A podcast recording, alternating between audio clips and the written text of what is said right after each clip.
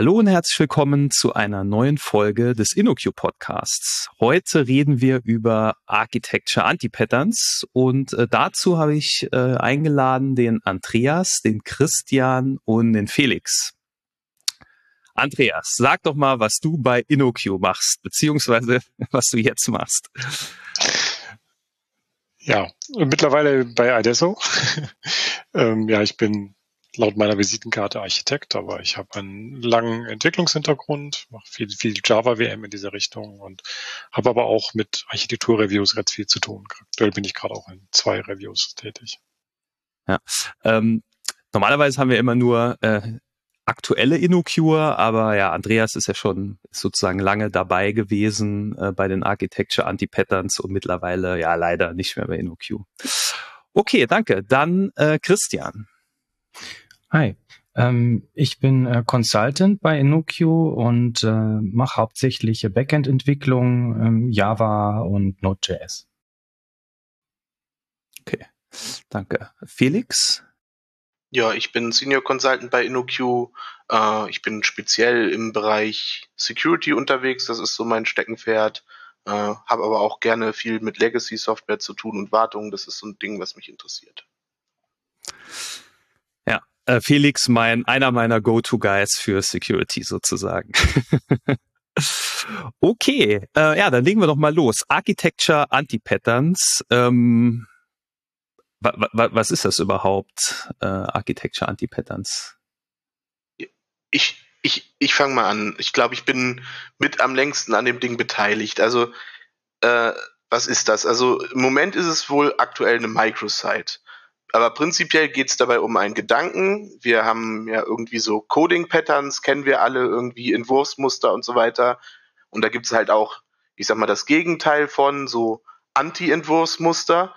Und irgendwie ähm, ist mal die Idee in den Raum gefallen, dass es sowas auch auf Architekturebene gibt und nicht nur auf, wie ich meinen Code schreibe, Ebene, sag ich mal. Und genau darum, um eine Sammlung von solchen Anti-Patterns auf Architekturebene geht das Ganze und ist halt mittlerweile eine Website geworden, wo wir sowas beschreiben. Ganz grob hm. gesagt. Ja. Also Patterns sind sozusagen, sind ja Lösungen zu, sagen wir, wiederkehrenden Problemen. Und ein Anti-Pattern wäre, was wäre eigentlich dann ein Anti-Pattern? Das ist eine, die, das falsche Anwenden? Nee, was, wie, wie würde man, wie würde man das äh, definieren?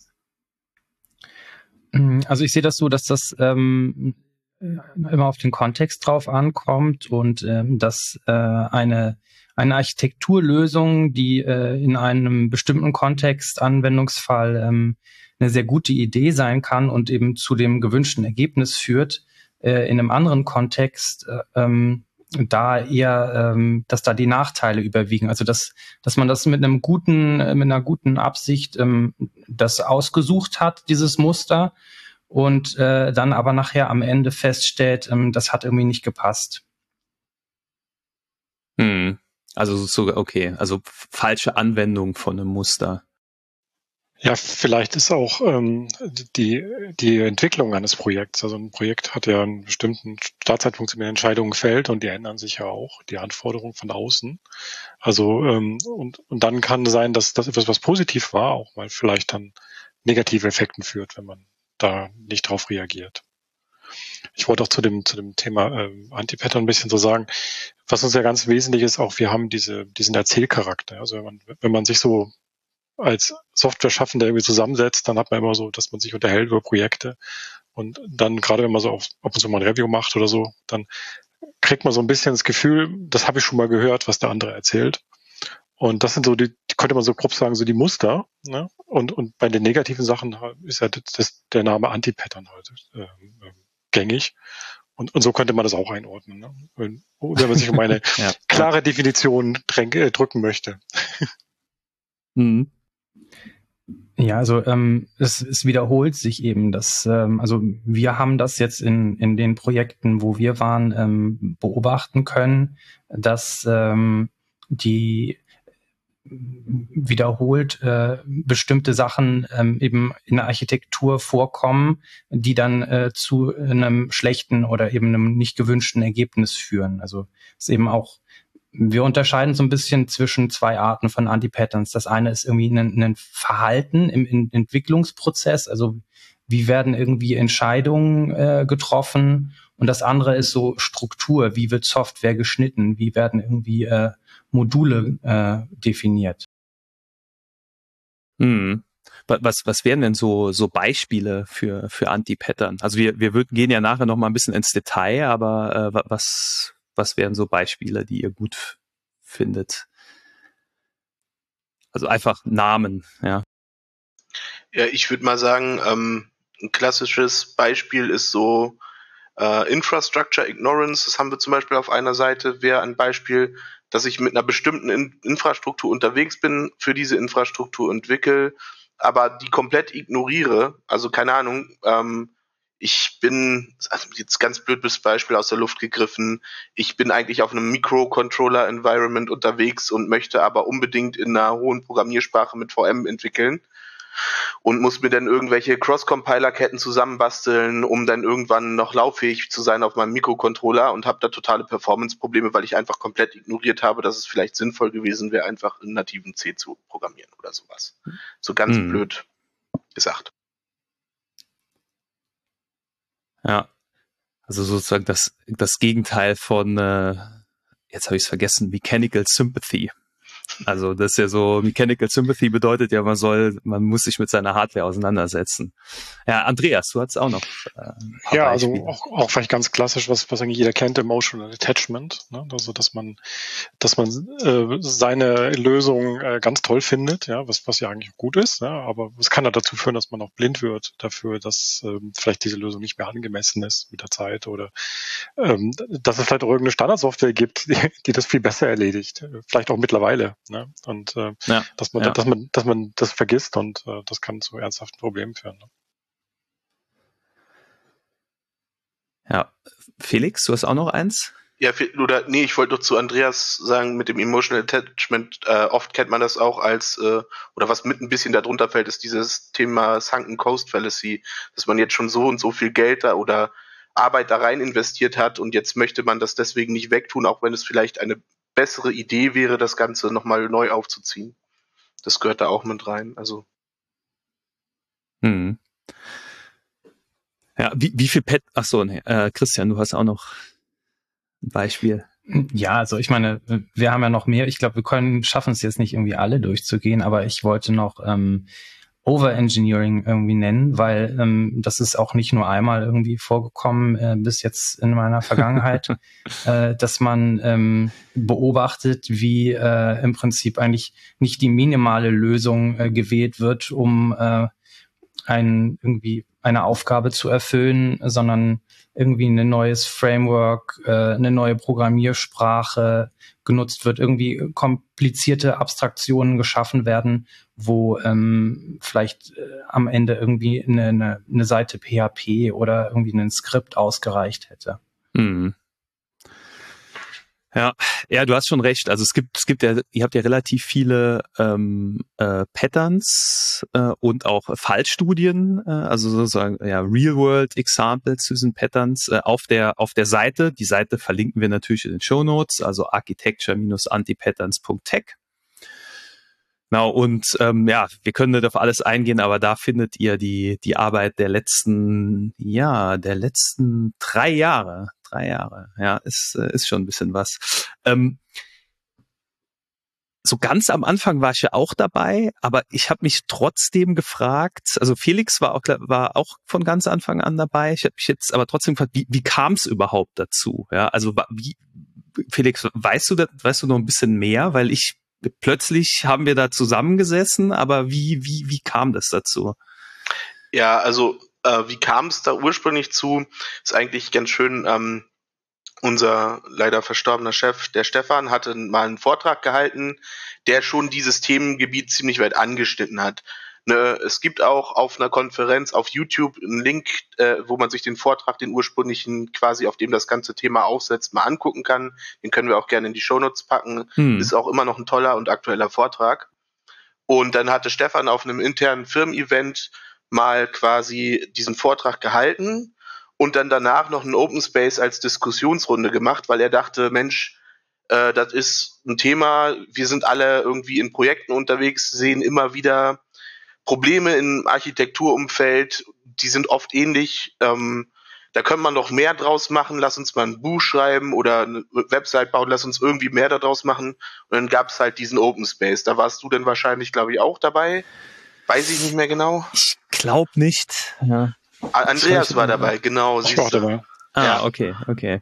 Und, und damit sind wir dann gestartet und dann war es halt so, ähm, am Anfang waren, hatten ganz viele Lust, da was zu machen und viel zu schreiben und dann sind wir alle mit viel Motivation losgelaufen und wie das dann immer so ist, äh, irgendwann haben dann aber alle noch Kundenprojekte und auch noch andere nebenher Projekte, die sie, an denen sie arbeiten müssen und dann, ja, dann bleibt halt noch so ein Kernteam übrig, sag ich mal. Und ja, so, die, wir haben dann aber dr seit drei Jahren jetzt daran weitergearbeitet und mittlerweile halt diese Webseite zumindest mal veröffentlicht. Hm. Also muss man vielleicht nochmal sagen, zum Kernteam, also Kernteam seid ihr drei und dann der Theo, der hat heute keine Zeit. Ähm, ihr vier sozusagen, ja. Leider ja. Also wir würden uns natürlich immer freuen, wenn noch mehr Leute wieder dazustoßen würden, Sven, wenn du mal wieder ein bisschen Zeit über hast. ne? Also wir freuen uns natürlich über jeden, der gerne mitarbeiten möchte. Ja, ja, ich habe mir neulich, also äh, in der Vorbereitung habe ich auch gedacht, ah, ich hätte eigentlich auf jeden Fall noch mal ein paar äh, Beispiele, ein paar Case Studies. ja, ähm, es, man muss auch sagen, ist jetzt nichts InnoQ internes. Ne? Also wir sehen ja, der Andreas ist ja ist bei Adesso und der macht auch mit. Also ist ja gewissermaßen auch so ein, vielleicht so ein Community-Aufruf, äh, wer, wer was beisteuern will, der, der kann es machen. Ne? Ähm, ihr seid auch, also ihr seid auf, also die Seite ist praktisch auf GitHub. Ne? Ähm, wie, wie würde man beisteuern? Also wenn man jetzt, wenn ich jetzt ich sag mal, für irgendeine Firma außerhalb von InnoQ arbeite, wie, wie kann man, wie würde man sich mit euch in Verbindung setzen? Was, was wäre zu tun? Ja, antworte ich mal kurz drauf. Also, ne, geht auf unsere Seite architecture-antipatterns.tech und dann findet ihr oben einen großen Knopf, wo drauf steht Contribute on GitHub. Und wenn man da draufklickt, landet man dann auf unserem GitHub-Repo. Es ist halt eine GitHub-Page. Und in GitHub findet man in unserer README auch eine ausführliche Contribution Guideline, wie man denn mitarbeiten kann, was man machen kann und äh, wie das Ganze ablaufen soll. Genau. Christian, vielleicht kannst du mal einmal so grob sagen, wie wir uns den Prozess vorstellen, wie Leute mitarbeiten können, wenn du magst. Hm, ja, also gerne. Ähm, die Idee ist, äh, kommt eben äh, auf die Seite und äh, wenn ihr eine Idee für, für ein neues Anti-Pattern, für eine Case Study habt, ähm, dann folgt unser GitHub-Projekt und stellt einen Pull-Request und ähm, wir gucken uns das zeitnah an. Also wir treffen uns alle 14 Tage und würden dann eben die Pull-Requests bearbeiten. Und äh, genau, wenn wir Fragen haben oder Anmerkungen, dann, dann melden wir uns wieder bei euch und ihr, genau, ihr werdet namentlich äh, erwähnt äh, in, in der Case Study oder in dem Anti-Pattern. Genau. Ja, sehr schön, sehr schön. Also ich denke so, ähm, äh, irgendwann kam mal dieses Pattern-Movement vor, keine Ahnung, fast 30 Jahren, ne? Oder über 30 Jahren, als die ersten Bücher rauskamen. Aber mittlerweile gibt's auch Anti-Pattern-Bücher. Also ich hatte neulich hatte ich noch so einen äh, Podcast gemacht, also Case-Podcast mit Aino Corey, die hat so ein retrospektives Anti-Pattern-Buch geschrieben. Ähm, auch der also ich bild mir ein, der, ähm, der Michael Neiger, der hat in seinem Release It, hat er auch immer so, so eine Sektion Patterns und dann auch Anti-Patterns. das finde ich eigentlich immer ganz, ganz gut, weil ja, Dinge können halt auch schiefgehen, selbst bei bestem Wissen und Gewissen beim Vorgehen. Ja, ähm, ja, Felix, ja, da würde ich aber noch mal ganz kurz, ganz dringend noch mal das betonen, was der Christian vorhin gesagt hat zu den Anti-Patterns, nämlich, dass es ganz stark kontextabhängig ist. Äh, wir sagen nicht, das, was da steht, ist immer falsch in jeder Situation. Ähm, das ist wichtig, das müssen wir immer betonen. Weil es kann natürlich sein, dass für dich in deinem Projekt genau das, was wir hier als Anti-Pattern beschreiben, eine total gute und funktionierende Lösung sein kann. Ne? Und ähm, das, wir sind nur der Meinung, wir haben es in der Mehrzahl unserer Kundenprojekte, wo wir waren oder wo wir es miterlebt haben in den Projekten, wo wir unterwegs waren, als eher unpraktisch, unhandlich, negativ erlebt. Aber es kann natürlich sein, dass es nach, je nach Kontext halt doch eine gute Idee ist. Das müssen wir mhm. mal betonen. Ne? Es ist nicht immer schlecht und äh, wir würden uns auch natürlich mal über Feedback oder Input freuen, wo jemand sagt, hör mal, das ist doch kein Anti-Pattern, bei uns hat das ganz toll funktioniert. Das ist ja auch spannend zu wissen. ja, ja, ja, ich habe mal so einen Vortrag gehalten, da habe ich irgendwie äh, in die Menge posaunt, ähm, jeder, der ein Big Rewrite macht, äh, ist ein Vollidiot, ja, also so ungefähr. Also vielleicht Vollidiot habe ich nicht gesagt, aber habe ich gedacht. Und äh, da gab es aber interessante Diskussionen äh, danach. Ne? Ähm, wann, wann, also grundsätzlich ist so ein Big Rewrite wirklich keine gute Idee, aber es gibt halt, dann kamen dann doch irgendwie Vorschläge, wann es äh, doch eine, eine gute Idee sein kann. Ja. Äh, Andreas. Ja, ich wollte auch sagen, das ist ja auch so, dass, dass bestimmte Pattern und gute Architekturideen durch Änderungen der Technologie, also nehmen wir mal Cloud oder solche Dinge, ja, dass die plötzlich gar nicht mehr so gut sind. Ja. Also das kann sein, dass es eine ganz tolle, super Architektur war und zu der Zeit angemessen, aber wenn man jetzt das Ding in die Cloud bringen will, vielleicht dann nicht mehr so hilfreich ist. Ja. Und, und, und da, da gibt es also ganz viele Gründe, warum, warum über die Evolution eines vor allen Dingen erfolgreich langlaufenden Projekts sich, sich die Wahrnehmung da ändern kann. Und, und das wollen wir natürlich auch respektieren. Ne? Mhm. Ja. Ja, ich wollte vielleicht noch einmal erwähnen, also Stefan hatte auch in seinem Vortrag immer dieses sehr schöne Beispiel mit Netflix. Netflix hat halt total viele coole Patterns im Architekturbereich gebaut, und ganz viele Leute haben dann angefangen, diese Patterns bei sich zu übernehmen.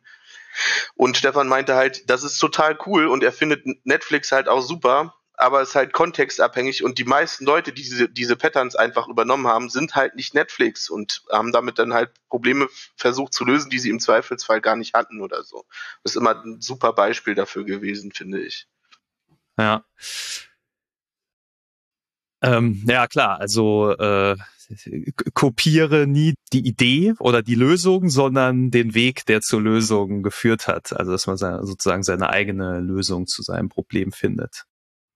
Ja, ich wollte noch sagen, dass also ähm, Ideen von anderen kopieren ähm, ist in meisten Fällen also ist eine äh, Praxis äh, in der Softwareentwicklung sehr gut. Ähm, aber man muss eben immer auch verstehen, ähm, wieso man das macht. Also ähm, wieso hat Netflix irgendwie alles in kleine Microservices aufgeteilt und ähm, was ist der Benefit und ähm, muss ich das jetzt auch machen oder ähm, mache ich das jetzt gerade einfach nur, ähm, weil, weil es äh, irgendwie hip ist, irgendwie alles in kleine Microservices zu schneiden.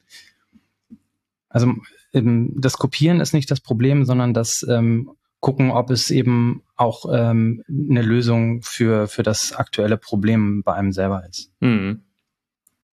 Ja, vielleicht genau dazu haben wir auf jeden Fall schon ein halbwegs fertig beschriebenes Anti-Pattern auf der Seite, was so einen Themenbereich ziemlich genau anspricht. Es hat aus verschiedenen Gründen ist es vielleicht nicht ganz so einfach, aber Cargo Culting spricht halt dieses Thema an.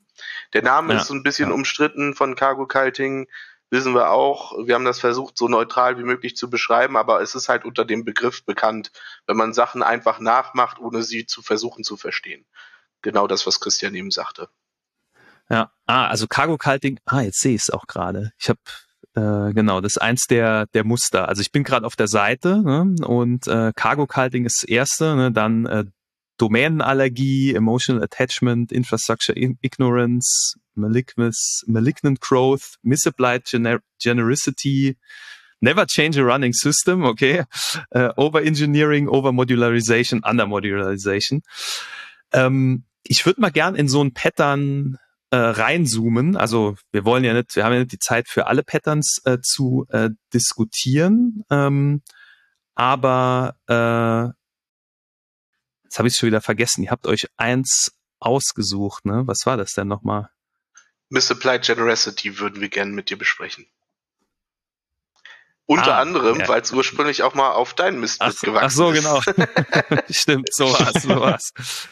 Also ich, ich glaube, das kam, also wenn ich mich versuche zurückzuerinnern, äh, also ich habe den Vorschlag nicht gemacht. Der kam, also der kam irgendwo anders her, aber ich habe halt einfach, also ich leide seit vielen, vielen Jahren darunter. Ich könnte auch jetzt schon wieder, ich habe irgendwie bei der Vor Vorbereitung gedacht, ah, ich könnte schon wieder eine, eine Case Study beisteuern. Gerne. ähm, genau, wer, wer möchte denn mal was zu Misapplied äh, Generosity sagen? Also um was, um was geht's denn? Ähm, um was geht's denn da? Ja, ich kann äh, gerne versuchen, das mal kurz zusammenzufassen. Ähm, also es geht äh, quasi, ähm, das Anti-Pattern ist, ähm, ich versuche eine allgemeingültige Lösung zu implementieren, die für irgendwie viele verschiedene Anwendungsfälle in, in derselben äh, Problemdomäne ähm, ja, funktioniert äh, aber ich äh, implementiere nicht speziell für meinen Anwendungsfall. Also ich beginne viel zu früh irgendwie ähm, über allgemeine Lösungen nachzudenken, irgendwie über einen Framework, über irgendwie einen, einen Plugin-Mechanismus, Erweiterbarkeit für für zukünftige Aufgaben, die ich aber im Moment gar nicht ähm, bearbeite. Und ähm, das birgt eben jede Menge Nachteile. Also ich, ähm, es dauert zum einen länger. Äh, es kann sein, dass ich das Problem, was ich eigentlich ursprünglich äh, lösen sollte, nicht gut löse. Es ist ähm, schwerer zu verstehen, ähm, aufwendiger zu warten. Das sind nur einige Beispiele. Hm. Ja, also ähm, vielleicht noch mal ganz ganz kurz. Äh noch, wollte ich schon mal so einen kleinen Überblick geben, ne? weil die, jedes Pattern, das ihr habt, ne, hat so eine Beschreibung, also was, was ist das? Ähm, warum geht's schlecht? Äh, was sind, was sind äh, Beispiele, also wo wir auf die, wo wir auf die Case Studies äh, verlinkt? Dann natürlich auch noch ganz interessant, äh, warum passiert das überhaupt? Also wie kommt man überhaupt dahin? Wie kann man es verhindern, dass man überhaupt dahin kommt? Ähm, und ähm, ja, welche, welche äh, Ideen es gibt, wie man irgendwie aus der Situation ähm, rauskommt. Genau, also ich, ich denke, die, die ähm, das finde ich schon immer ganz, ganz gut. Also, dass, dass wir nicht einfach oder dass ihr nicht einfach darüber äh, ablästert, sondern dass es wirklich so eine gute Analyse gibt, ähm, was ist eigentlich das Problem, wie, wie, wie kamen wir dahin, wie kommen wir nochmal äh, raus. Äh, Felix, du, hat, du wolltest noch was äh, dazu sagen?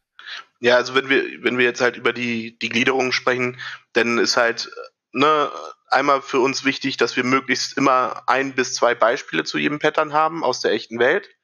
Denn es gibt, das wissen wir auch, äh, durchaus auch andere Seiten im Internet und Bücher, die Anti-Patterns auf Architekturebene beschreiben. Der Mehrwert, den wir halt aus meiner Sicht bieten, ist halt, wir sind viel in Kundenprojekten gerade auf Architekturebene unterwegs und haben diese Patterns halt im, in der echten Welt erkannt und haben dann quasi diese Problemsituation versucht zu generalisieren und zu beschreiben, wie sie halt in echt aufgetreten sind und nicht irgendwie, wie wir uns überlegt haben, wie das Ganze schieflaufen kann. Äh, und dann kommt daher natürlich dann auch die Gliederung mit, wie kommt es überhaupt dazu oder wie ist es denn dazu gekommen?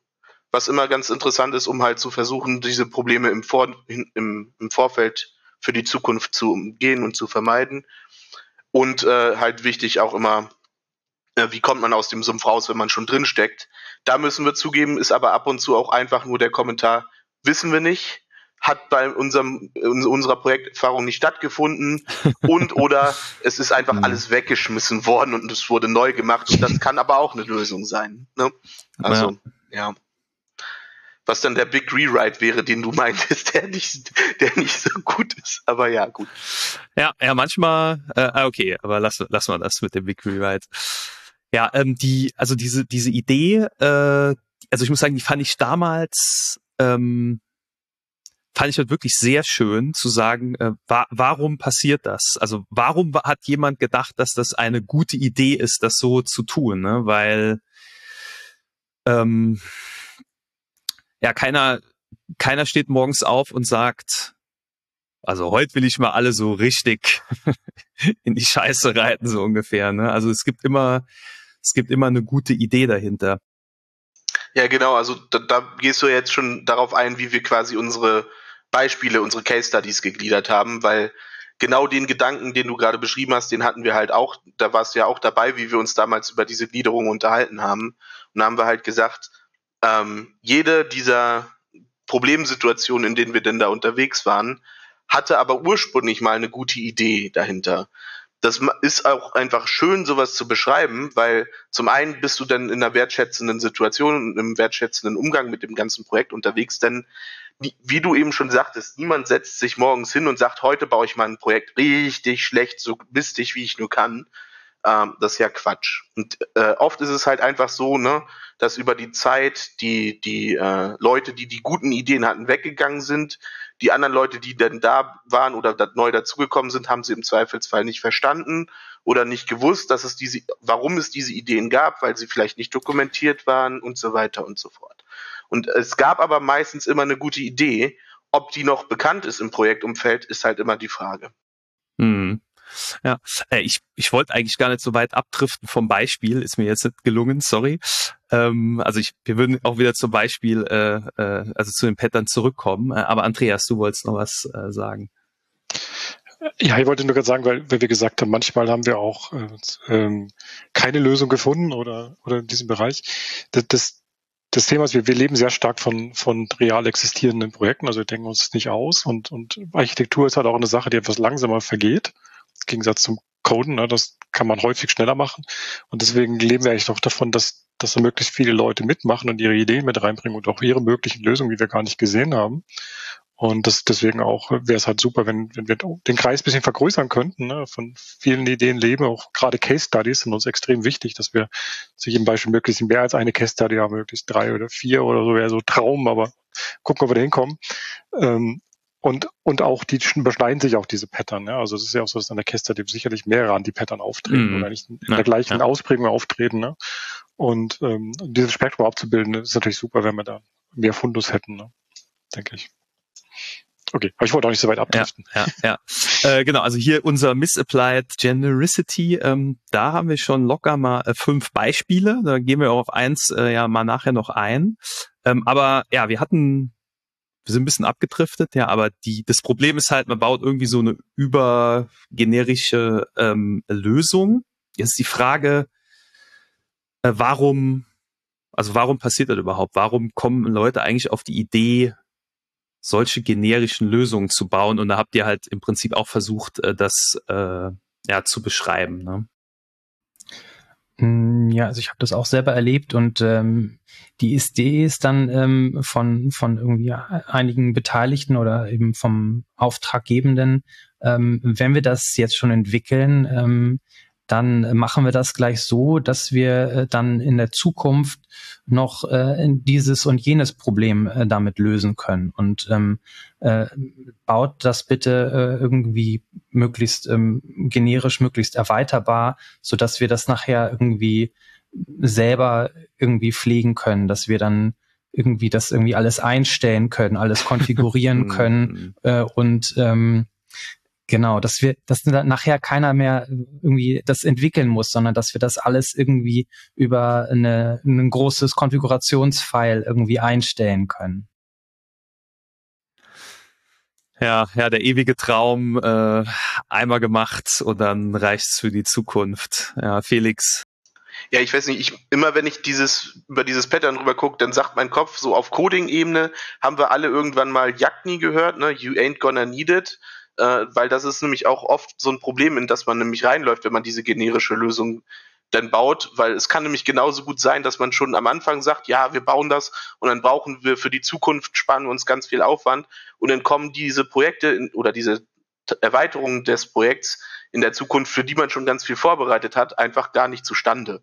Das habe ich auch schon erlebt. Dann, dass wir haben dieses total tolle Modulsystem gebaut, mit dem wir, wenn dann neue Produkte dazukommen, die ganz einfach aufnehmen können.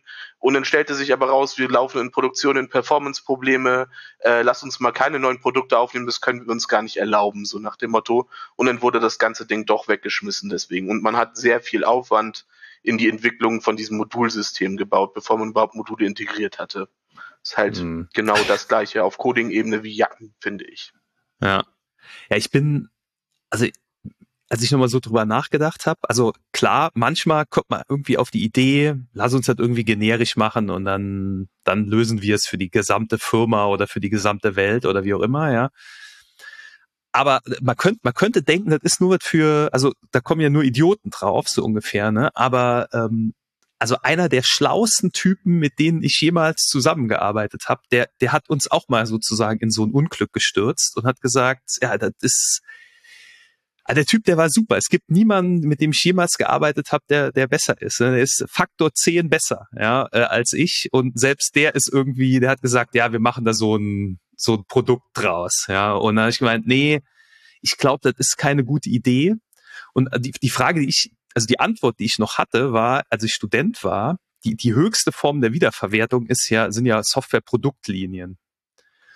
Und da versucht man ja immer so einen, also einen generischen Kern, so ein Domain Engineering zu machen und dann so ein Variabilitäten Engineering, ja.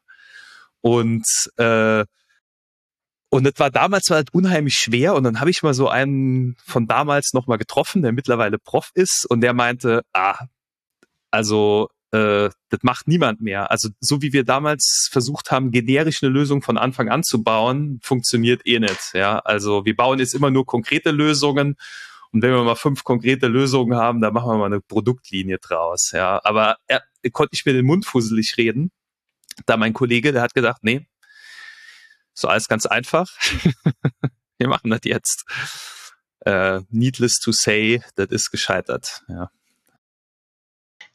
Ja, ich muss auch immer so ein bisschen dran denken. Also ich, ich glaube, wenn du, wenn du das schaffst, als generisches Produkt weltweit so weit zu etablieren, dass da ganz viele drauf setzen, dann hast du vielleicht die Möglichkeit, dass das klappt. Ich denke halt immer so an, an SAP auch so ein bisschen. Ne? Ähm, das ist eine generische Lösung für ganz viele Unternehmen und hat aber einfach die Durchsetzungskraft entwickelt. Aber andererseits gibt's halt auch echt viele Leute, die komplett nichts anderes machen, als Customizing für SAP in irgendwelchen Firmen. Also ich möchte es nicht machen müssen, wenn ich darauf verzichten kann. Aber hm. seien wir ehrlich, das ist ein großer Industriezweig, oder? Ja, ich denke so Standardsoftware, klar. Also ich, ich will jetzt auch nichts gegen generische Software sagen, äh, aber ich wollte nur sagen, das ist halt unheimlich schwer. Also jetzt, wo du es so sagst, denke ich so, ah, also SAP, die machen das wahrscheinlich schon ganz gut, ja. Hm, es, es spricht ja auch nichts dagegen, äh, irgendwie für einen Kunden äh, generische Software einzukaufen und die dann eben genau auf die Bedürfnisse des Kunden irgendwie äh, zuzuschneiden.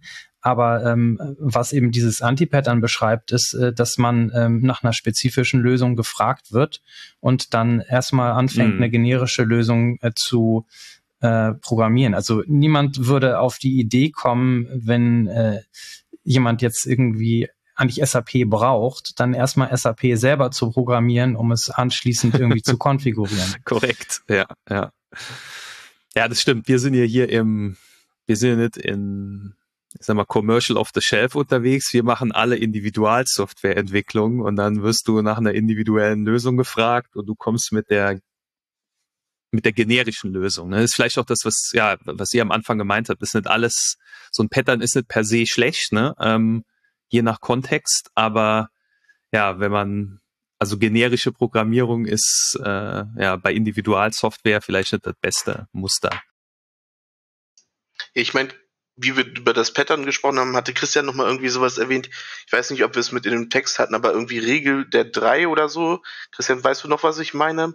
Mit, dass du irgendwie erst nach so und so viel anfängst, generisch zu werden? Kannst du es nochmal erzählen? Ja, aber ich glaube, das, das war irgendwie das gibt es auch quasi eine Ebene tiefer auf der Coding-Ebene, dass du eben dann anfängst, ähm, wenn, wenn du quasi den, ich glaube, das hat Theo erwähnt, wenn du ähm, merkst, du, du kopierst immer den, den gleichen Abschnitt in deiner Funktion immer wieder. Also du, du machst Copy and Paste in deinem Code, dass du quasi, wenn du das, das dritte Mal kopierst, dass du dann darüber nachdenken solltest, das in eine eigene Funktion auszulagern.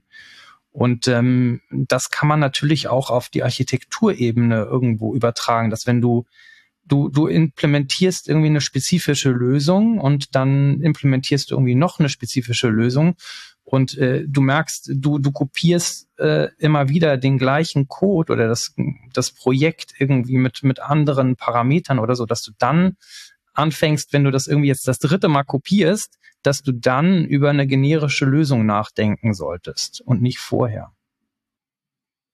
Hm, ja, das passt irgendwie auch so zu der Idee von den Produktlinien, äh, dass die, dass die Firmen halt, ja, die ähnliche Systeme halt immer von, von, also from scratch bauen und dann vielleicht das alte System kopieren und dann sehen, ah, also irgendwann kommen so die Patterns raus und man sagt, ah, hier gibt's vielleicht einen generischen Kern. Und dass man dann irgendwie zu so einer Produktlinie kommt. Also nicht, dass ich Produktlinien-Experte bin, aber es als Hören sagen. Ja. Aber die, wenn wir jetzt so eine super generische äh, Lösung haben, die uns, äh, also wir riechen ja meistens, dass es dazu kommt. Ja, also ich habe jetzt auch wieder so ein Projekt, da ist leider wieder zu spät. Ja, da gibt's wieder so ein, wir müssen irgend so ein Framework benutzen, das passt uns nicht. Heißt aber ja, sorry, wir können es nicht ändern, weil es gilt für die ganze Firma. Und dann denke ich so, okay. Aber wenn sowas, wie, wie können wir eigentlich verhindern, dass wir dass wir in so eine Situation kommen. Ja. Also da habt ihr ja auch also sozusagen auch immer bei jedem Anti-Pattern eure, ja, also de, ähm, wird ja wird ja auch immer beschrieben, wie, wie können wir es verhindern? Wie, wie würdet ihr es hier verhindern können? Wie, wie, wie, wie können wir dagegen halten? Ja, also es kommt natürlich ein bisschen darauf an, aus welcher Richtung der Drive zur generischen Lösung kommt. Ne? Der kann natürlich von den Entwicklern kommen, weil die immer weil wir Entwickler nun mal gerne von Haus aus immer gleich eine Lösung bauen, die die komplette Problemkategorie löst und nicht nur das spezifische Problem. Da wäre es dann so, ich sag mal, äh, äh, gut, wenn uns dann, keine Ahnung, ein Scrum Master, Product Owner und so weiter, wenn uns dann uns Entwickler ein bisschen jemand in Zaum hält und das mitbekommt. äh, das okay. Ganze kann aber auch noch von der anderen Seite mhm. kommen, das haben wir auch beschrieben, das ist halt, wenn es direkt von der Anforderungsseite kommt. Und da ist es dann unser Job als Entwickler zu sagen, hey, ähm, vielleicht ist es gar nicht so sinnvoll, direkt die generische Lösung zu bauen, sondern lass uns erstmal eine Lösung implementieren, damit wir vielleicht Erfahrungen auch gesammelt haben, wie man überhaupt eine Lösung implementiert, bevor wir es gleich direkt generalisieren. Hm. Ah, Christian. Ähm, ja, genau. Das, ähm, ich wollte in die gleiche Richtung ähm, wie Felix. Und zwar, ähm, ich äh, als Ent Entwickler, Entwicklerin, ich, ich kenne ja ähm, am Anfang gar nicht die Problemdomäne in- und auswendig, sondern ich komme rein in das Projekt und äh, lerne die Fachlichkeit erst Stück für Stück kennen. Und ähm, ich bin im Prinzip am Anfang gar nicht in der Lage, eine gute generische Lösung zu entwickeln, ähm, weil ich die Fachlichkeit ja gar nicht kenne. Und also mir geht es so, dass wenn ich jetzt eben eine spezifische Lösung entwickle, mh, mm, Stück für Stück die Fachlichkeit äh, immer weiter irgendwie durch Fragen und Antworten äh, verstehe. Und ich kann im Prinzip erst, nachdem ich eben die, die äh, spezifische Lösung entwickelt habe, erst anfangen mit einer generischen Lösung. Weil also in den Beispielen, die wir jetzt irgendwie kennen, da hat sich dann später herausgestellt, äh, dass die generische Lösung, die man am Anfang irgendwie erdacht hat, das war eben nur Theorie. Da fehlte die Praxis äh, von, von einer spezifischen Lösung. Und ähm, äh, es ist dann eben auch wahrscheinlich schwieriger, zu dem Zeitpunkt so eine generische Lösung nochmal ähm, umzuschreiben, äh, weil man ja schon so weit irgendwie fortgeschritten ist im Entwicklungsprozess. Also von daher ist unsere Empfehlung erstmal immer mit einer, äh, mit einer spezifischen Lösung für das eine Problem anzufangen und äh, generische Lösungen äh, erst später darüber nachzudenken. Ja, ja, es ist verführerisch, denke ich, für viele, aber wir sollten, ich gebe dir recht, also es ist wirklich wichtig, ähm, erst erstmal das konkrete Problem äh, zu lösen. Okay, ähm, ja, der letzte Punkt äh, bei jedem Pattern ist dann, jetzt sind wir im Brunnen geboren oder in den Brunnen gefallen, wie kommen wir wieder raus? Wie würden wir, wie würden wir hier wieder rauskommen? Ähm, naja, das, ist, das Problem ist natürlich, jetzt haben wir eine sehr generische Lösung, jetzt müssen wir irgendwie spezifischer machen. Ne? Es gibt da die ein Ansatz, äh, Big Bang, wir machen alles neu, schmeißen alles weg. Das ist natürlich extrem teuer und wahrscheinlich bringt mit jeden Zeitplan und gefährdet das Projekt. Da gibt es ja auch ein schönes Beispiel, das du da angeführt hast, äh, was man es nicht machen sollte. Ich glaube, äh, Netscape war das gewesen.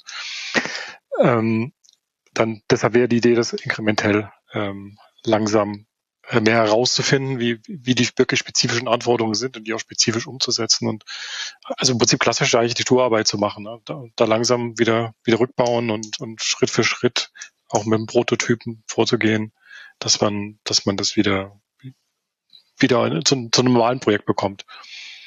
Und ähm, genau. Da gibt's da keine, keine Magie, glaube ich. Das ist einfach hartes, harte Arbeit. Ja, also ich muss sagen, ich glaube, bei den Beispielen, die ich beigesteuert habe, da muss man tatsächlich alles wegwerfen. Also ob, obwohl ich ja. der Freund bin von wegwerfen, aber da war alles hoffnungslos, ja. Aber ja, ich denke auch, also ihr am, am Ende sagt ihr in other words, do classic architecture work. Also ich denke auch, ne? Also einfach ähm, versuchen inkrementell dann äh, zu verbessern. Ja, also die Idee ist da eben, ähm, wenn man eben generische ähm, Abläufe äh, dann wieder zu spezifischen Abläufen macht. Also dass man jetzt Sachen, die irgendwie aus einer Konfiguration geladen werden, dass man die wieder hardcodet, dass man irgendwie Sachen, die äh, irgendwie lose gekoppelt sind, ähm, dann äh, zusammen irgendwie in einem Modul implementiert. Also Stück für Stück eben äh, Dynamik äh, wieder rausnimmt, äh, um zu einer spezifischen Lösung zu kommen. Hm.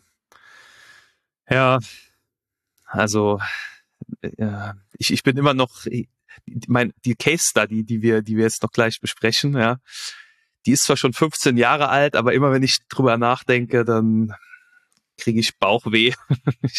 Und wir nähern uns der, der Case Study. Wichtiger Punkt ist auch, dass man halt diese, diese Fachlichkeit wiedergewinnt. Ja. Also ja. häufig, wenn man, wenn man so abstrakte Lösungen hat, ja. geht die ja total verloren, damit es dann irgendwie irgendwas Object genannt wird oder sonst was. Und, und, und eigentlich muss man ja die, die, auch die Business-Sprache da wieder reinkriegen, dass man wieder die Domäne versteht. Also wirklich, was, was mache ich da eigentlich? Aber teilweise hat man so hohe Abstraktionen dann in, in den Klassen drin, dass man eigentlich durch, oder den Tabellen auch und so weiter, überall, dass man gar nicht mehr versteht, was man eigentlich da getan hat. Ja. Und das total schwierig ist, damit zu entwickeln. Ja, ist auch so ein anderes. Das muss man wieder ein bisschen zurückschrauben. Ja, genau. Ja, ist auch so ein anderes Anti-Pattern, was ihr, äh, was ihr äh, habt, äh, Domänenallergie. Also man, man ignoriert irgendwie die Domäne, alles ist generisch konfigurierbar und man will eigentlich, man versteht eigentlich gar nicht, was, was ist das überhaupt für ein, für ein System. Ne?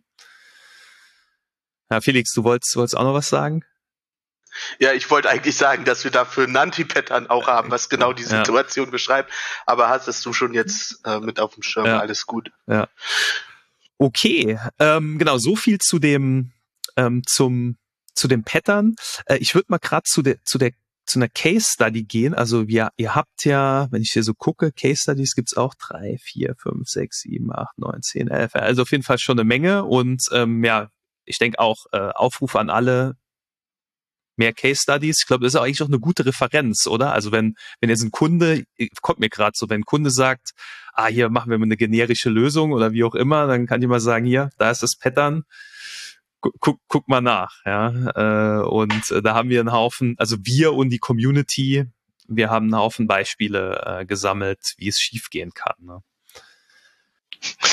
Ich, ich habe gerade anekdotisch, gerade vor kurzem hat ein Kollege von mir das gemacht. Der hat also an unsere Webseite verwiesen, der hat gesagt, schau mal da, das ist keine gute Idee. ah, okay. Sehr gut. Also scheint zu funktionieren. Ja. ja. Ähm, genau, dann, also die Case Study, ich würde sie jetzt gar nicht mehr so unbedingt ähm, äh, im Detail durchgehen. Ihr habt ja auch eine, ihr habt eine ähm, rausgepickt.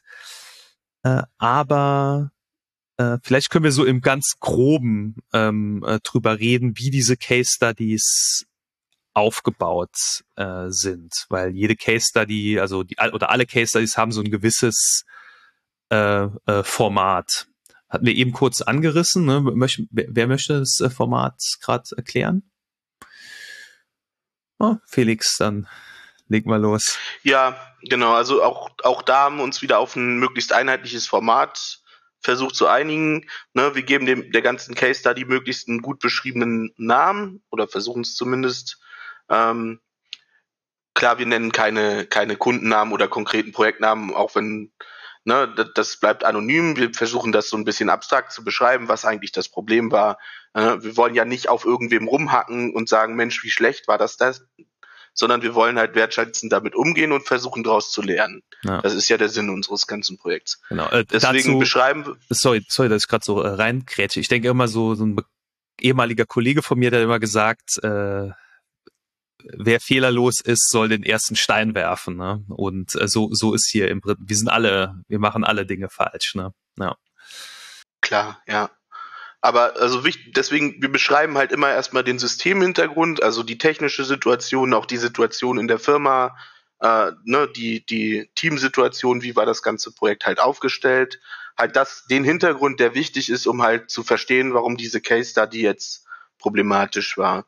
Aber danach direkt kommt halt die gute Idee, ne, hatten wir vorhin schon mal angeschnitten, dass wir halt sagen wollen, irgendwann war das Ganze, weswegen man in, in die Richtung, in die man losgelaufen ist, war eine gute Idee und es gab einen sinnvollen Grund, das zu tun.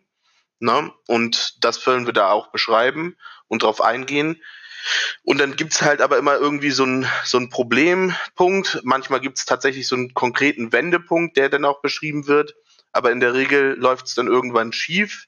Und dann versuchen wir mit dem nächsten Punkt immer, mit dem nächsten Kapitel zu erklären, warum, also was, oder nein, nicht, nicht warum, Entschuldigung, halt, was schiefgegangen ist. Das Ganze matchen wir dann im Kapitel anschließend auf unsere Anti-Patterns. Soll heißen, da gibt's immer mehrere. Also ich habe eigentlich noch nicht erlebt, dass wir eine Case Study hatten, die nicht gleich mehrere Anti-Patterns gematcht hat, sozusagen. Meistens sind es immer gleich ein, zwei, drei oder mehrere, wie auch immer. Mhm. Und am Ende wollen wir dann halt auch noch besprechen, äh, äh wie das Ganze dann hoffentlich gelöst wurde, wenn es denn gelöst wurde, weil es gibt nicht immer die Situation, dass man dann lange genug im Projekt war und das begleitet hat, dass das Ganze auch gelöst wurde. Oder wie gesagt, es kommt auch ab und zu vor, dass die Lösung gewesen ist, es wurde alles weggeschmissen und neu gemacht oder anderweitige Lösung. Naja. Ja, also ich muss immer so innerlich ein bisschen weinen, wenn ich äh, höre, wurde alles weggeworfen, das schöne Geld. Aber ja, ja, ja, das ist schon interessant. Ne? Also so wie du sagst, ähm, dass wenn sowas schief geht, das, dann gehen halt direkt mehrere Dinge schief. Ne? Also das ist nicht immer nur ein Anti-Pattern, sondern ja ein, ein Anti-Pattern-Konzepten allein vielleicht. Ne? kommen immer, kommen immer im Team. Viele Sachen gehen schief. Ja, äh, der, wenn, wenn du sagst, also ich denke auch, was war die gute Idee? Äh, also da bin ich wirklich großer, großer Freund. Also ich ich wiederhole mich, ich weiß, aber ich denke auch, ähm, irgendwas hört sich immer verführerisch an. Mit irgendwas fängt man immer, fängt man immer gut an. Und äh, da finde ich auch schön, hier, was du gesagt hast, mit den, ähm, dass irgendwann so ein Pick, äh, Kipppunkt kommt. Ne? Also ich glaube, das kennen wir alle. Wir, wir fangen an, äh, wir hatten ein, die Idee hört sich gut an, wir laufen los. Äh, am Anfang ist vielleicht noch alles toll, das läuft so, wie wir es uns vorstellen. Und dann wird's so graduell, wird's schlechter, ja. Und irgendwann, und dann gibt's, dann fangen die ersten Leute an, sich zu beschweren. Die Stimmen werden lauter und irgendwann ist klar, jetzt geht's nicht mehr weiter. Ne? Jetzt ist auch dem Letzten klar, dass es nicht mehr weitergeht. Ja, ist vielleicht auch, ist das so ein Problem eigentlich? Ne? Also das ist, geht, war, war das bei allen Case Studies so? Ich habe nicht den Überblick, dass das, oder gab es auch Case Studies, wo es direkt von Anfang an irgendwie ein Riesenproblem gab? Also, wo es von Anfang an ein Riesenproblem gab, wüsste ich jetzt nicht. Äh, aber wir haben durchaus nicht, äh, nicht immer den Fall, dass es so einen Turning Point gab, so einen konkreten, der sich benennen ließ, sondern sehr oft, dass es so, so ein schleichender Prozess ist. Ich sag mal, dann verlassen Leute die, die Firma oder das Projekt, die halt entscheidend mit an der Architektur mitgearbeitet haben. Und die Leute, die dann danach folgend sind, sind dann zum Beispiel, haben, haben das Konzept, das ursprünglich gute Konzept vielleicht nicht ganz verstanden, weil, und wie gesagt, oft hat man auch das Problem, dass es dann da vielleicht zu den Entscheidungen nicht die passenden ADRs gibt, um halt nachzuvollziehen, warum diese Entscheidungen getroffen worden sind oder die Entscheidung auch zu revidieren, falls die, falls der Kontext sich geändert hat. Wenn das nicht dokumentiert ist, sind die Entscheidungen ja vielleicht auch gar nicht mehr so gut. Kann man aber dann nicht mehr nachvollziehen. Sowas ist dann öfters das Problem. Oder ja, halt, ähm, ja, wie, wie gesagt, Fluktuation. Also was wir halt oft festgestellt haben, hatte Christian auch gesagt, dass, dass, ähm, dass wir entweder immer so ein, so ein Problem auf so einer, ich sag mal, strukturellen Ebene des Codes öfters haben, wie haben wir unsere Architektur strukturiert, oder halt, wie wird im Team zusammengearbeitet. Das sind oft so die beiden Kategorien, die wir unterschieden haben. Mhm. Wobei, was heißt unterschieden haben? Also wir haben da jetzt nicht die, die Patterns markiert, als das hier ist eher so Teamproblem und das hier ist eher so Strukturproblem, sondern das ist uns einfach nur aufgefallen, dass das eine oder das andere öfters mal das Problem ist. Mhm. Korrigiert mich gerne, Christian Andreas, wenn ich Quatsch erzähle. Nö, das passt so. Ja, was, was mich ähm, jetzt, jetzt seid ihr schon seit drei Jahren äh, dran ähm, habt ja einen Haufen Case Studies, einen Haufen Patterns ausgearbeitet. Einige sind noch äh, sozusagen in the making. Ähm, wie, inwieweit hat sich eigentlich euer Blick auf Architektur verändert durch, also innerhalb der letzten drei Jahre? Also ihr könnt auch sagen, es ist alles gleich geblieben, aber ich, ich, ich denke, also hat es irgendwas mit euch gemacht, äh, wo ihr jetzt anders ähm, in die Projekte reingeht, anders Architektur macht? Ja, also was ich auf jeden Fall sehr wertgeschätzt oder sehr gelernt habe wertzuschätzen ist, wenn ich in ein Projekt reinkomme und ich habe da eine, äh, es gibt erstmal schon mal eine Architekturdokumentation, da freue ich mich das erste Mal. Die Architekturdokumentation hat äh, eine Struktur, mit der ich was anfangen kann. Gerne zum Beispiel Akt 42, weiß ich nicht, habe ich öfters mal erlebt, da freue ich mich nochmal.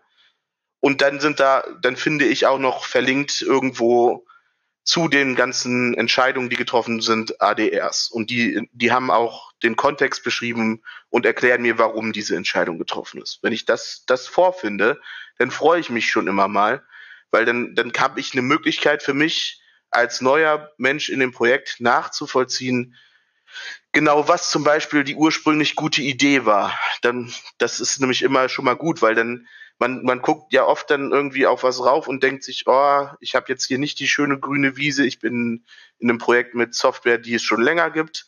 Ah, das ist ja alles ganz schlimm und furchtbar. Und wenn man dann aber verstehen kann, ah nee, also als damals das hier die grüne Wiese war, sind die mit den und den Ideen losgelaufen. Und die finde ich dann auch wieder in, in dem Code, den ich zum Beispiel lese und finde die guten Ideen wieder und denke, ja, eigentlich ist das eine ganz gute Idee und eigentlich ganz cool, was die hier gebaut haben. Dann habe ich eine höhere Wertschätzung im Projekt, eine höhere Wertschätzung den Leuten gegenüber und ich äh, ähm, habe auch und verstehe auch, warum die das gemacht haben und habe dann auch vielleicht mehr Bock, genau daran weiterzuarbeiten und diese Ideen wieder hervorzubringen, sollten sie ein bisschen untergegangen sein. Das ist so, was ich für mich mitgenommen habe aus dem Ganzen. Hm, also würdest dann auch, also wenn, wenn du jetzt, wenn du jetzt selbst auf der grünen Wiese anfängst, also höre ich natürlich jetzt so raus, also ganz klar, du würdest auch ARC 42 oder irgend, also kann ja auch C4 oder wie auch immer sein, ne? Äh, aber große Entscheidungen, die von großer Architekturrelevanz immer mit ADR, immer in großer Runde äh, diskutieren. Ja, ja wenn es irgendwie geht, ja, weil ich, also ich habe es auch mal gehabt, noch beim alten Arbeitgeber, wo ich in einem Projekt war, wo ähm, das schon sehr lange lief. Und das, das ist auch mal mit, mit sehr guten Ideen gestartet, aber die Leute waren nicht mehr da. Und die Leute, die noch da waren, hatten, konnten mir nicht ganz erklären, weil die auch nicht am Anfang des Projektes da waren, was die gute Idee war. Und die waren nicht dokumentiert. Und irgendwann habe ich die Leute mal getroffen, die waren schon nicht mehr in der Firma, die die gute Idee ursprünglich mal hatten. Und die haben die mir dann erklärt. Und das war, das war eine völlig andere Idee, als überhaupt da noch vorhanden war in dem Projekt. Und hätte ich diese Idee gewusst, dann hätte ich diese Idee verstanden und dann hätte man mit dieser Idee weiterarbeiten können, dann wäre das Ganze auch nicht so aus dem Ruder gelaufen. Mhm. Am Ende ist das Projekt leider eingestellt worden aus verschiedenen Gründen. Ähm, aber also ja, da fehlte einfach die Dokumentation. Warum haben wir das gemacht? Und wie gesagt, das andere Ding, warum ich da we großen Wert drauf lege, ist, dass man seinen Kontext beschreibt, die, die Umstände, unter denen man diese Entscheidung getroffen hat, weil die sich ja ändern können. Und wenn man dann sieht, aha, das waren die Gründe, weil die und die Umstände haben dazu geführt, dass wir diese Entscheidung getroffen haben. Und ich bin jetzt in einer komplett anderen Situation, weil sich Umstand A komplett geändert hat. Dann kann man ja aus dem Grund auch sagen, jetzt müssen wir diese Entscheidung nochmal uns angucken und revidieren oder anders entscheiden. Und das finde ich auch sehr wertvoll. Mhm, ja. Weil dadurch sind Entscheidungen nicht zwingend in Stein gemeißelt. Ja, ja, ja. ja finde ich eigentlich immer ganz gut bei, bei ADRs äh, auch nochmal reinzuschreiben, wann wollen wir den eigentlich nochmal angucken, um, um zu, in einem Jahr oder oder so, äh, um, um zu gucken, sind unsere Annahmen, ist, ist das alles noch äh, äh, richtig. Ja, äh, Andreas, du, du wolltest auch noch was sagen? Ja, eigentlich hat Felix ja schon gut alles gesagt, finde ich. Ähm, persönlich ist es mich auch so, man, man kriegt ein bisschen einen anderen Blick äh, auf die, auf, auf die Projekte, auf die Historie und, und und persönlich auch bei, bei den Besprechen von, wenn wir so Antipater besprechen, ist es immer cool, dass man das nochmal diskutieren kann, wie, wenn man solche Sachen reflektiert, wie, wie man das einordnet und auch mit anderen zusammen einordnet. Und ich finde das wahnsinnig hilfreich. Also man, man kriegt so, ein, so eine gewisse Distanz dazu. Man betrachtet das manchmal so ein bisschen von, von 10.000 Fuß. Ja, und, und es ist unheimlich hilfreich. Ich glaube, das kann, kann jedem, jedem helfen. Also es geht auch darum, dass man, dass man Projekterfahrungen auch verarbeitet irgendwie. Also dass man nicht nur sagt, das war irgendwie doof oder so, sondern dass man auch fragt, warum war das so? Wie ist die Historie dazu? Äh, wie könnte man es besser machen? Ne? Und, und genauso diese, diese Abstraktion, die, die wir durch die, durch unsere Arbeit hier so kriegen, die finde ich, finde ich echt unheimlich hilfreich. Also mir persönlich hat das viel geholfen. Mhm. So von, von Perspektive, die man so ein bisschen wechselt. Okay, ähm, ja, kommen wir so langsam mal äh, zum Ende. Äh, eine, mal, eine Frage hätte ich noch, und zwar, welche weiteren Patterns, an welchen weiteren Patterns arbeitet ihr denn gerade? Also, worauf können wir uns freuen, was demnächst äh, publiziert wird? Ähm, also wir haben jetzt leider kein Pattern, was irgendwie kurz äh, vor der Fertigstellung okay, okay. steht, ähm, aber ähm, ja, es ist auch so ein bisschen, dass uns, äh, wir haben uns vorgenommen, dass wir kein, ähm, kein neues Anti-Pattern irgendwie auf die Seite nehmen, um, ohne dazu mindestens eine Case Study zu haben. Und äh, genau, dafür müssten wir uns erstmal irgendwie eine neue Case Study finden oder äh, jemand trägt uns eine neue Case Study zu. Und ähm, also mich persönlich würde zum Beispiel das äh, Anti-Pattern ähm, mit dem Namen Horizontalism äh, interessieren. Es wird auch irgendwie Layerism genannt, äh, ist irgendwie damit verwandt. Da geht es darum, äh, dass ich ähm, mein, mein System in ähm, mehrere horizontale Layer ähm, unterteile und dass vor allem auch, dass die von getrennten Teams entwickelt werden. Also ich habe zum Beispiel mein irgendwie mein Frontend-Team, mein ähm, Middleware-Team, mein Backend-Team und mein äh, Data Storage-Team. Und ich muss, äh, um ein Feature zu entwickeln, im Prinzip erstmal fünf Tickets schreiben und das dann irgendwie synchronisieren, dass jedes Team irgendwie seinen Teil umsetzt. Und ähm, genau, dann äh, würden wir eben auch beschreiben, wieso das vielleicht keine gute Idee ist. Ja, also ich hatte neulich in der Schulung, hatte ich tatsächlich jemanden, der hat genau das beschrieben. Äh, ich, ich, ich muss mal, ich kann mich leider nicht mehr genau erinnern, wer das war, aber ich suche mal raus. Vielleicht kriege ich den motiviert, eine Case Study zu schreiben. Ja. Ja, also allgemein gesagt haben wir auf jeden Fall noch eine riesige Liste mit potenziellen Anti-Patterns, die es zu beschreiben gilt. Und wenn jemand Interesse hat, daran mitzuarbeiten, äh, wir werden an Anti-Patterns keinen Mangel haben. Aber wie Christian eben schon sagte, halten wir es halt für sinnvoll, diese Anti-Patterns nur dann auf die Seite zu heben, wenn wir auch eine Case Study dazu haben, weil wir halt glauben, dass erst mit einer Case Study so sich so ein bisschen der wahre Wert des ganzen Anti-Patterns so ein bisschen ergibt. Ähm, dementsprechend, also ich habe noch so ein Thema, was ich gerne mal ansprechen möchte. Denn ich weiß nicht, wie wir es genau nennen werden, weil Namen dieser Anti-Patterns sind auch immer schwer zu finden. Da kann man schon sehr lange diskutieren ne, Christian, Andreas, haben wir schon über Namen diskutiert für diese Anti-Patterns. Ich glaube, Emotional Attachment war zum Beispiel so ein Anti-Pattern, da haben wir sehr lange diskutiert, weil nennen wir es jetzt Emotional Attachment, nennen wir es Misattachment, wie auch immer, weiß ich gar nicht mehr. Ja, äh, und ich möchte gerne über sowas diskutieren, äh, das nenne ich mal ähm, Golfkurs Compliance oder so ähnlich. Wenn man in einem Unternehmen unterwegs ist und auf einmal kommt eine Führungskraft vom Golfplatz wieder, wo alle anderen Führungskräfte erzählt haben, ja, wir machen jetzt auch hier beliebiges neues Hype-Thema einfügen.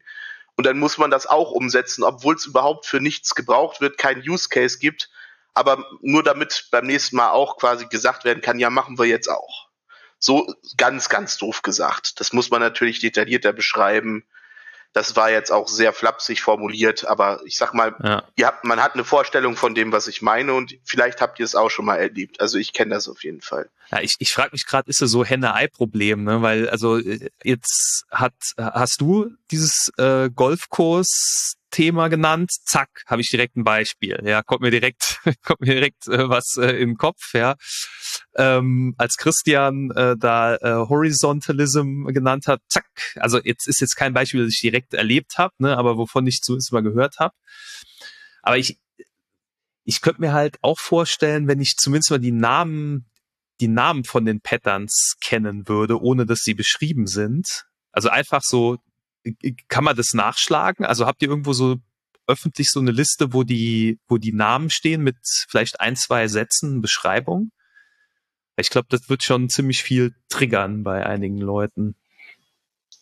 Ja, wir auf der GitHub-Seite, wenn man schaut, da haben wir unter Pattern Ideas ein paar aufgeführt. Wir haben noch ein ah, paar okay. mehr ja. mit da, aber die haben wir nicht, nicht aus sich beschrieben, aber da haben ein paar, zum Beispiel auch Centralization Bottleneck, das finde ich zum Beispiel auch ein schönes Pattern dass es eine spezielle Person im Projekt gibt, über die alles fließen muss. Und wenn die mal krank ist oder in Urlaub ist, dann hängt das ganze Projekt. Und äh, oder so, so ähnliche. Also da gibt es also viele so Bottlenecks, die, die organisatorische Art sind, gar nicht technische Art unbedingt. Ja, könnte könnt, könnt ich jetzt wahrscheinlich auch wieder drei Beispiele Case Studies nennen. Also das, äh, ich glaube, das geht jedem so, ne? Also wenn man das so hört. Genau. Ja, Felix. Genau. Da haben wir also, mal ein paar, paar drin auf jeden Fall. Ja. Die, die kann man sich mal angucken. Ja, genau. Ich wollte nur noch mal ganz deutlich sagen, also geht auf unsere Seite, geht dann, dann findet ihr den Link auf das Git-Repo und da gibt's einen Folder in dem Repo, der heißt Pattern Ideas. Und da könnt ihr Ideen finden. Wollte ich nur noch mal extra noch mal sagen, ja, weil ja, Andreas ja. hat's schon gesagt, aber wenn ihr danach sucht, ihr findet da was. Und wie gesagt, das ist auch keine Liste mit Vollständigkeit. Wir haben noch irgendwo anders eine Liste und da stehen auch noch zweistellig viele Pattern-Ideen drin. Also Ideen haben wir ohne Ende, aber wie gesagt, wir glauben halt, ohne echtes Beispiel sind, stehen die Ideen im leeren Raum. Mhm. Und ich sag mhm. mal, so, so, ein Beispiel, so eine Case Study ist halt auch immer der, der Proof, dass das Problem auch nicht einfach nur ausgedacht ist. Ja, ja. Deswegen wollen wir die gern dazu haben. Okay. Ähm, gibt's gibt's noch etwas, äh, was ich nicht gefragt habe, was euch wichtig wäre zu erwähnen? Hm, no. Okay. Fällt mir jetzt nichts ein. Na dann. Höchstens, höchstens der Aufruf zum Mitmachen. Man kann es nicht oft genug ein paar Mal erwähnt ja, haben. Ja. genau. Ja, ähm, äh, also dazu vielleicht, äh, da hätte ich jetzt noch eine Frage zu mitmachen. Also so eine, ich sag mal, bis ich so eine Case Study rund hab, das dauert natürlich eine Weile. Aber ich, ich gehe mal davon aus, dass es völlig okay ist, einfach mal so ein so eine Idee in groben Zügen zu präsentieren und dann dass man dann über einen längeren Zeitraum mit euch äh, diskutieren kann, ja, oder über einen kurzen Zeitraum, je nachdem. Ne? Okay, okay. Ja, also äh, ich kann, ich kann liefern, zumindestens mal. ja, also gerne, ne? Wir freuen uns über jede Contribution. Äh, wenn, wenn ihr, ich sag mal, mit einem groben Entwurf um die Ecke kommt, ähm, im Zweifelsfall, wenn macht ein PR auf, äh, denn notfalls machen wir uns mal einen Call auf und unterhalten uns mal mit euch darüber. Wir werden schon irgendwie äh, äh, was Cooles zusammenkriegen und wie gesagt, wir freuen uns über jede Beteiligung. Okay, super. Dann ähm, bedanke ich mich bei euch und auch bei den Zuhörern natürlich und würde mal sagen, bis zum nächsten Mal. Tschüss. Tschüss. Tschüss. Tschüss.